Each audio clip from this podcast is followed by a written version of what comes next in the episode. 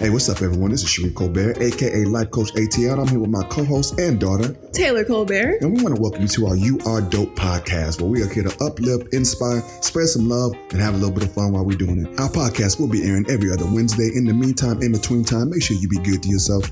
You're a gift to the world, and you are dope. What up, everyone? Yo, so today we are talking about, we in honor of Black History Month, uh, Taylor decided that she wanted me to read the book 1619 with her. Now, let me just tell you, I don't want to talk about no more slave stuff. I don't want to read no slave books. I don't want to do none of that. I've been around since roots, okay? And I'm tired of seeing slave movies. And that's what I assumed that it was about. But it was really a lot more different than that. And I didn't actually read the book, but I actually am watching it on Hulu. And it's quite interesting. Okay. Taylor, why did you choose that book to, uh, to read? Um, so I just heard um a lot about it before. Um, I borrowed it from my uncle when I was dog sitting his dog, and I don't know, it was just interesting to me when I was reading it. Was there anything that stood out to you about the book? Um, I'm not done with it yet, so I mean, so um, I don't know. It's just interesting. I don't know. The book as a whole is just interesting to me. I will say for me, like I started watching the first series and immediately I was like, yo, this is exactly why I didn't want to watch it because it just took me to a bad place. Like things like that just take me to a different place. And I'll tell you why. It, it, it's important to watch it. I think it's important to read it as well because it obviously gives you a lot about our history, but it's just some very some really rough shit, man, that black people had to go through, you know, just for the rights to vote. Like that one is the one that really took me out. And I guess you don't really realize like how much people sacrificed and went through for us to have our rights to vote. And it was just it was sad like it was really really really really sad like what is i don't know you're not you're not watching the episode but you actually read like the first the first chapter at least what took you out or what what stood out to you as far as the uh the voting the voting part of it um, well, I didn't really read like, well, I mean, the chapters are different. So, like, for example, well, I don't, I didn't really read on race, I mean, on voting yet. So, I don't know. Well, what did you read? I mean, I read like, like the chapter race, I mean, like the first chapter race and just like how African like I don't know like just how African Americans have just approached like their way or their mark in America differently. Like some people don't identify as African American and some people don't have like a sense of nationalism. But then it come to find out like some people do and feel like they have a claim to America because we essentially built it. So it's just like different perspectives. I think that that's the part right there that kind of like took me like I didn't even think about it like that. But yeah, like when I would see people back in the day that were that were black that would be you know patriotic, I would be looking at them like, yo, this country don't really love you like that. So why are you so patriotic? And in watching the show, it's like, no, we built this country. like yeah, we have a right to be patriotic. We have a right to, to, to this. Like when you talk about like go back to Africa and when you hear people say things like that, like it's like, nah, we built this like literally for free. So I can understand now. It gave me a totally different perspective of like why people of color are patriotic. Um, at first, like I said, I didn't understand it. Like a long time growing up, I was just like, wow, you know, this, there's so much negativity and there's so much stuff that has gone on um, over the course of years to black people and you know it just didn't seem like we belong so again watching the show you know and watching people that you know built this country literally by their hands. It made a lot more sense to me so i got it. You know and i will touch a little bit on the part that i was talking about about the voting. Like my goodness man there's this cat that um you know obviously we weren't able, we weren't able to vote. He showed up on the the Capitol stairs, and they ended up taking him to jail. They asked him, you know, were you nervous or were you scared about going to jail? He's like, nah, they've been treating us like shit this whole time, so it really didn't bother me. And plus, he was, I think he was like 18 at the time. He's like, you know, look, and when you that young, you feel like you're indestructible, like there's nothing that can stop you. So he was like, no, I didn't, I wasn't afraid of losing my life. I wasn't afraid of anything like that. But they ended up putting him in jail. And when they put him in jail, I don't quote me on this, but I believe that he asked for some food or he asked for something. And what they ended up doing, the the, the uh, prison guards, is they end up torturing him. And when I say torture, I mean like stretching, like oh god, it's hard to even talk about, but like putting clamps or something on his fingers and stretching his body out. Um, and they stretched him out so bad that he was literally about to die. And luckily, someone came in to like monitor the the guards or monitor the, the jail, and they saw this young man, you know, strang, uh, strung up, and he had feces and peed on himself, and that's the only reason why they say that he actually got let down. And I was just like, that's just, again, it just takes me back to like that's just effed up, man. It's just really, really, really, really sad. What are some stuff about the book that like stood out to you um, in the parts that you're reading about the book? Um, so what was kind of interesting to me was seeing how white America has also, well, has just been a bully like the entire time. They've come to make them like, well, okay, I'll start out with the colonizers who came to America were fleeing the British and they felt like they were essentially weren't being represented right like they wanted to leave and then they end up owning slaves so it's just ironic how some of the things that in the laws that they have put in place are just what they were kind of running from so they're like just hypocrites to me um and also you never really well i don't know if anybody else has ever thought of it but like the treatment of native americans in the world as well um like it's just I don't know. it just interesting to me how everybody in the world has a relationship with America, and like Native Americans or Native Indians just had a terrible time in the place where they essentially lived. And just did everything. I don't know. It just just white America is just terrible to me. And look, we're not saying that we are uh, uh, anti-white. We are saying we, you know, we pro-black. Just because you pro-black don't mean you got to be anti-white. And for me to even have to even have to say that because we might offend some people, like I'm tired of apologizing for stuff like that. Like I'm, I'm, I'm not doing it anymore. But you're absolutely right. And you know, I don't know if you got to this part yet, T, but the part where they were talking about the African American women that were slaves, that part just took me out. I mean, I, it, like how our pain, like they really and truly did not think that our pain that we were that we were built the same. So they would do surgeries on women, on African American women, without any what is it anesthesia? Anesthesia. They would do surgeries on these women without any anesthesia. Like that is just crazy to me like literally ripping them apart because they did not think that they that we suffer the same. And it just was crazy to me.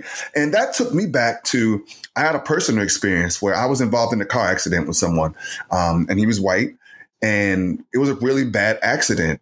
And we went to the exact same er okay? When we went to the er they literally he went back there and he was like, you know, honestly, I'm really, I'm good. You know, I, I, I'm a little shook up, but I'm, but I'm okay. I don't have any pains or aches or anything like that.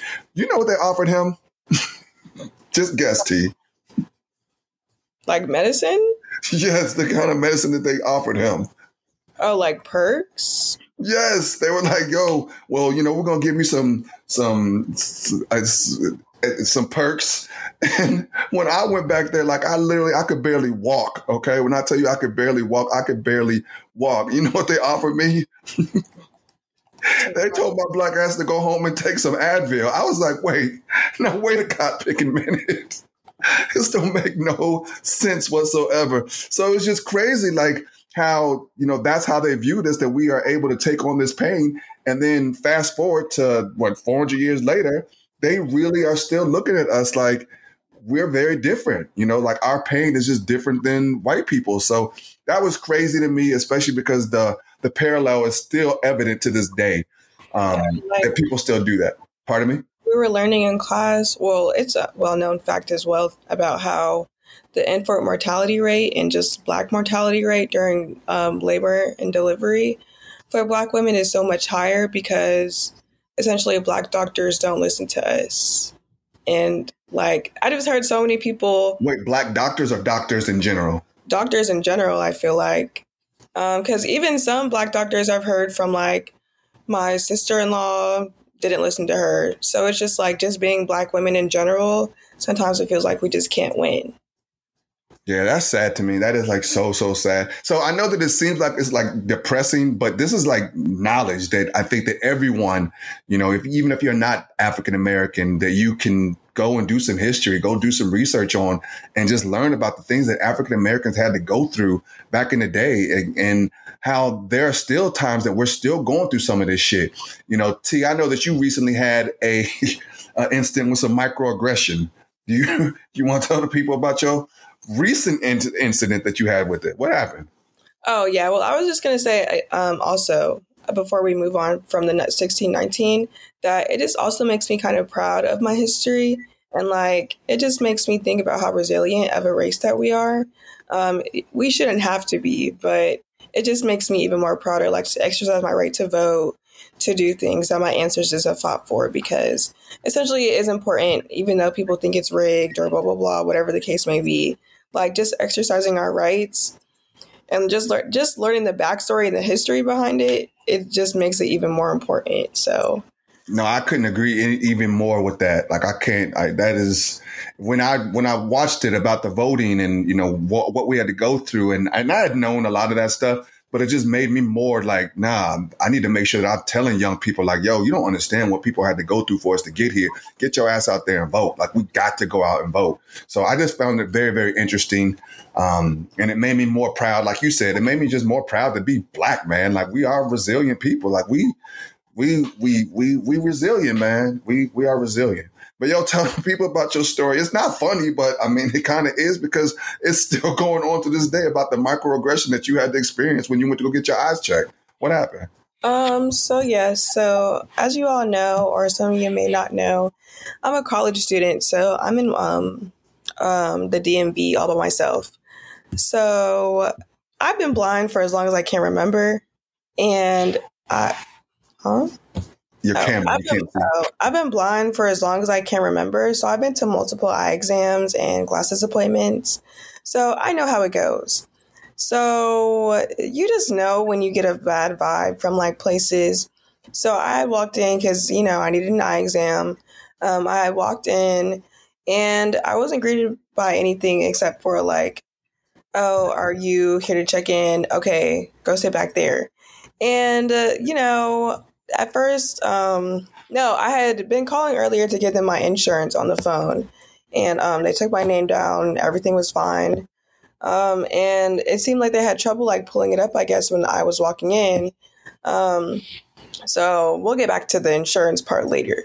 So I walked back there, um, and there, I think she was she was Hispanic, but the lady was just very rude and just was like didn't introduce herself, stand behind the line, sit down, put your it was just very weird to me. And I guess I'm used to southern hospitality as well, but it was just weird. Um, and then my eye doctor, it's just it was just he looked at my eye like switched my uh, vision thing like three times maybe. Didn't really listen to what I was saying in terms of my eye pressure and how it felt. Um, and then yeah, so I don't know. I just, it just felt weird being the only black woman there. Um, there weren't any black employees except for one, and I feel like she was the nicest one there. So it was just yeah, it was just weird for me. Well, I, I guess the part that really kind of struck me is that when you went to go check out, like they just automatically assumed that you didn't have insurance, but the white lady that came in behind you, they what oh, happened? Yeah. Oh yeah, so when it was time for me to check out, um, they, sorry, when it's time for me to check out, um, they were just like, okay, your total balance is going to be blah, blah, blah. And uh, there's a white lady sitting behind me, and they go, oh, are we using insurance today? And I'm like, um, that's weird that you guys didn't ask for my insurance because I have it and I have a copay, and you guys were trying to make me pay this uh, ridiculous price. And the lady goes, "Oh, I just didn't think we were using any." And I feel like that was just a weird assumption. Um, I don't know why she assumed that, but yeah, it was just odd. Yeah, and I mean, you know, as your father, I mean, of course, I, I, hate stuff like that, but you know, unfortunately, you know, we still are dealing with things like that in 2023 that we should not have to deal with. I mean, why would you just assume that this young black woman doesn't have insurance? That she, it, it just bothered me. The whole the whole incident bothered me. So, what can we do to celebrate some Black history. So, one of the things that I do, and this is kind of a transition, but one of the things that I make sure that I do is I make sure that I already buy Black anyway. But during Black History Month, I really definitely make it a point to support Black owned businesses. So, if you are a person of color, white person, anybody, that's one of the things that you can do like during black history month is just try to support black owned businesses um, because they some of the white owned businesses some of the smaller businesses they have an upper hand you know, that, that that's the truth. That's just the truth of the matter. So I really try to be intentional about where I spend my money at and what I spend my money on. Um, so that is one of the things that I definitely do. And living in Atlanta, Georgia, like it's a lot easier for me because everything downtown Atlanta is black, blackity black, black, black, black, black, and I love it. Like it's just black. Recommendations. You said what now? Do you have any recommendations? I do actually. I have a good friend of mine um, who makes this shea butter, and it is amazing. And her name is Keisha, and the name of her website is Everything Owie, and that's E V E R Y T H I N G O W I E dot com. So go to the website, check it out, and purchase some of her stuff. It's really, really good. And I'll also have one of my buddies brought me to this place that is in Colony Square. If you're downtown, if you're in Atlanta, it's in Colony Square and it's called Zaddy's. This is a very, very, very good sandwich spot. So I would definitely suggest going to go check them out as well man, look, if you guys know me, y'all know that I love black women. Okay. So anytime that I can support any type of black women or black owned businesses, I'm definitely going to do it. Um, I've been blessed to be surrounded around some very strong and amazing black women. My ex-wife is a dope, amazing black woman. My daughters, I'm helping raise, you know, two beautiful, amazing, smart, intelligent black women. My sister is one of the strongest black women that I know. So I've always just loved, loved, loved, loved black women. Um, so yeah. How about you, T? Any can you do you have any suggestions or any black owned business or anything like that that you support? Um, well, just being from or being a student at HBCU, I would just one check on your college students because we be going through it.